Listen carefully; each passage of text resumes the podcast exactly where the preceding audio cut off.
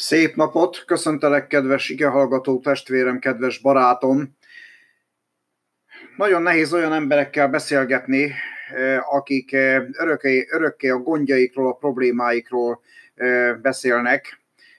Ránk ömlesztik a problémákat, a gondokat, itt elégedetlenek, ott tele vannak aggodalommal, és mondják. Ezt sokszor úgy érezzük, hogy összeroppanunk ez alatt a rengeteg probléma alatt. Valóság ezek a problémák? Nem feltétlenül.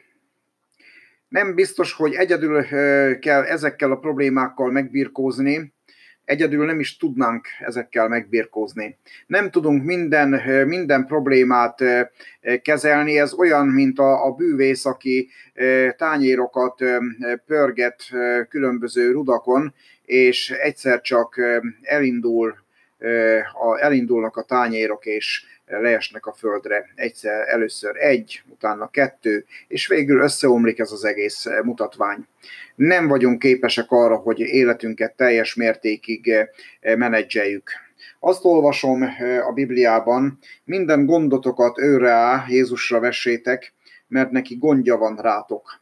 Ő tud segíteni a mi gondjainkon, ő tud legjobb menedzser lenni. Nem menedzser akar lenni, ő az életünk ura akar lenni, de mint életünk ura képes menedzselni a gondjainkat, a problémáinkat. Ő kézbe tudja azokat venni, és bármilyen problémából a lehető legjobbat tudja kihozni.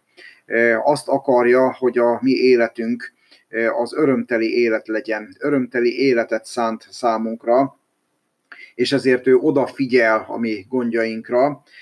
Minden gondunkat ő rávessük, mert neki gondja van ránk. Forduljunk oda Jézushoz, mondjuk el neki a gondjainkat, és kérjük, hogy avatkozzon be ezekbe. Fontos, hogy ő hozzá forduljunk, és ne a saját erőnkből próbáljuk ezeket megoldani, mert az nem megy. Isten áldjon benneteket!